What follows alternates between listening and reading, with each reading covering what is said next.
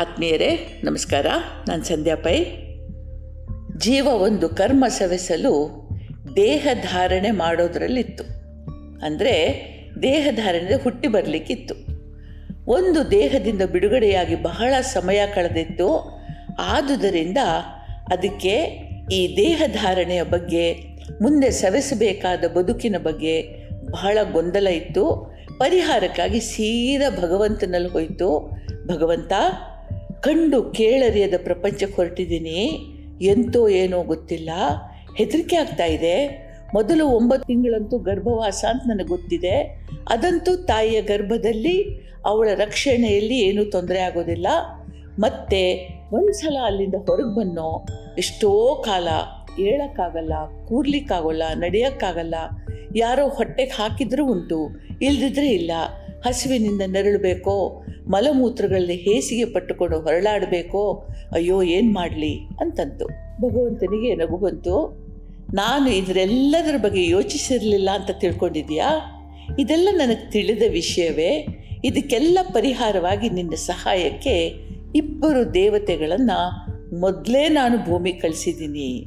ಚಿಂತೆ ಮಾಡಬೇಡ ಅಂತಂದ. ಜೀವ ಮತ್ತೆ ಕೇಳ್ತು, ಭಗವಂತ, ನನ್ನ ಪ್ರಶ್ನೆಗಳಿಲ್ಲೇ ಮುಗಿಲಿಲ್ಲ. ಬಾಲ್ಯದಲ್ಲಿಯೂ ನನಗೆ ಆಸರೆ ಬೇಕೇ ಬೇಕು. ಸಾಮಾಜಿಕವಾಗಿ, ಆರ್ಥಿಕವಾಗಿ, ಭಾವನಾತ್ಮಕವಾಗಿ ಯಾರದಾದರೂ ಆಸರೆ ಬೇಕೇ ಬೇಕು. ಏನೆನ್ನುತ್ತಿ? ಇದಕ್ಕೇನು ವ್ಯವಸ್ಥೆ? ಭಗವಂತ ಅಂತ ಹೆದರಬೇಡ. ಅದರದ್ದು ವ್ಯವಸ್ಥೆ ಆಗಿದೆ. ದೇವತೆಗಳನ್ನು ಇದಕ್ಕೆಲ್ಲದಕ್ಕೋಸ್ಕರ ನಿನಗೆ ಮುಂಚಿತವಾಗಿಯೇ ಭೂಮಿ ಕಳಿಸಿದ್ದೀನಿ. ಗರ್ಭದಲ್ಲಿ ನೀನು ಪ್ರವೇಶಿಸಿದ ಕ್ಷಣದಿಂದ ನಿನ್ನ ಬಹುತೇಕ ಬದುಕು ಈ ದೇವತೆಗಳು ನಿನ್ನೊಂದಿಗಿದ್ದು ನಿನ್ನನ್ನು ರಕ್ಷಿಸ್ತಾರೆ, ಮಾರ್ಗದರ್ಶನ ಮಾಡ್ತಾರೆ. ಪ್ರೇಮ ಇವರ ಬದುಕಿನ ಸೂತ್ರ. ಹೆದರಬೇಡ ಅಂತಂದ. ಅವಾಗ ಜೀವ ಕೇಳ್ತು, ಭಗವಂತ ನಾನು ನಿನಗೆ ಕೃತಜ್ಞ. ಈ ನೂರಾರು ದೇವತೆಗಳನ್ನು ನಾನು ಹೇಗೆ ಗುರ್ಸೋದು? ಕನಿಷ್ಠ ಅವರಿಗೊಂದು ಕೃತಜ್ಞತೆಯ ಮಾತಾದರೂ ನಾನು ಹೇಳಬೇಕಲ್ವಾ? ಅಂದ. ಭಗವಂತ ಅಂದ, ಜೀವವೇ, ನೂರಾರು ಸಾವಿರಾರ ಲೆಕ್ಕ ಯಾಕೆ? ಕೇವಲ ಇಬ್ಬರಲ್ಲಿ ಈ ಸಮಸ್ತ ಗುಣ ಸಾಮರ್ಥ್ಯಗಳನ್ನಿಟ್ಟಿದ್ದೀನಿ ಅವರೇ ನಿನ್ನ ತಾಯಿ ಮತ್ತು ತಂದೆಯರು.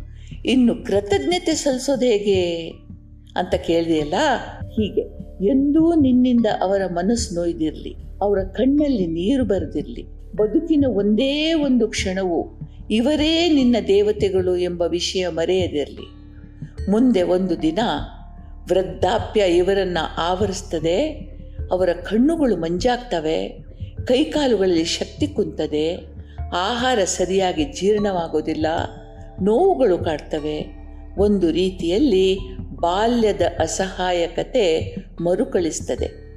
ಆಗ ನೀನವರ ಊರುಗೋಲಾಗಬೇಕು, ಅವರನ್ನು ರಕ್ಷಿಸಬೇಕು, ಅಗತ್ಯಗಳನ್ನು ಪೂರೈಸಬೇಕು. ಇದು ನೀನು ಅವರಿಗೆ ತೋರಿಸಬಹುದಾದ ಕೃತಜ್ಞತೆ.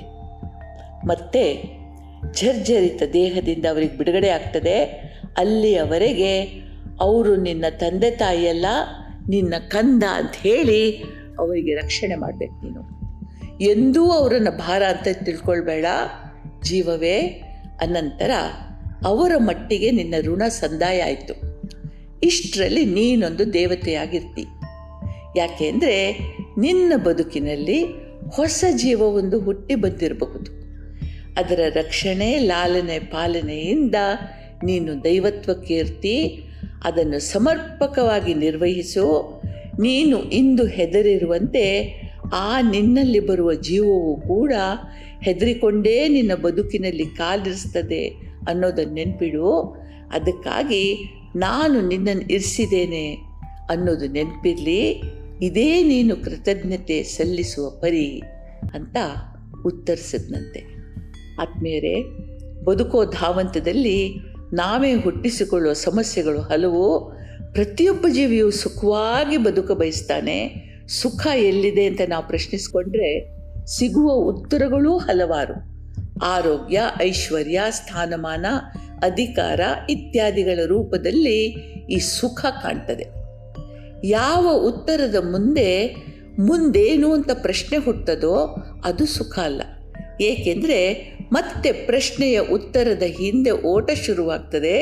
ಎಲ್ಲಿ ಓಟ ಕೊನೆಯಾಗ್ತದೋ ಅಲ್ಲಿ ಪ್ರಶ್ನೆಗಳಿರೋದಿಲ್ಲ ಅದೇ ತೃಪ್ತಿಯ, ಶಾಂತಿಯ ಮೊದಲ ಹೆಜ್ಜೆ.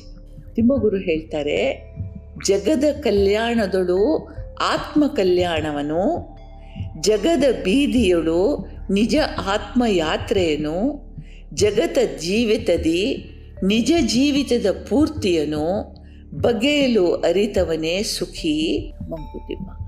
ಜಗದ ಕಲ್ಯಾಣದೊಳಗೆ ಆತ್ಮ ಕಲ್ಯಾಣವನ್ನು ಜಗದ ಬೀದಿಗಳಳು ನಿಜ ಆತ್ಮಯಾತ್ರೆಯನು. ಜಗದ ಜೀವಿತದಿ ನಿಜ ಜೀವಿತದ ಪೂರ್ತಿಯನು. ಬಗೆಯಲು ಅರಿತವನೇ ಸುಖಿ. ನಿಮ್ಗೆಲ್ರಿಗೂ ದೇವರು ಒಳ್ಳೇದು ಮಾಡಲಿ. ಜೈ ಹಿಂದ್.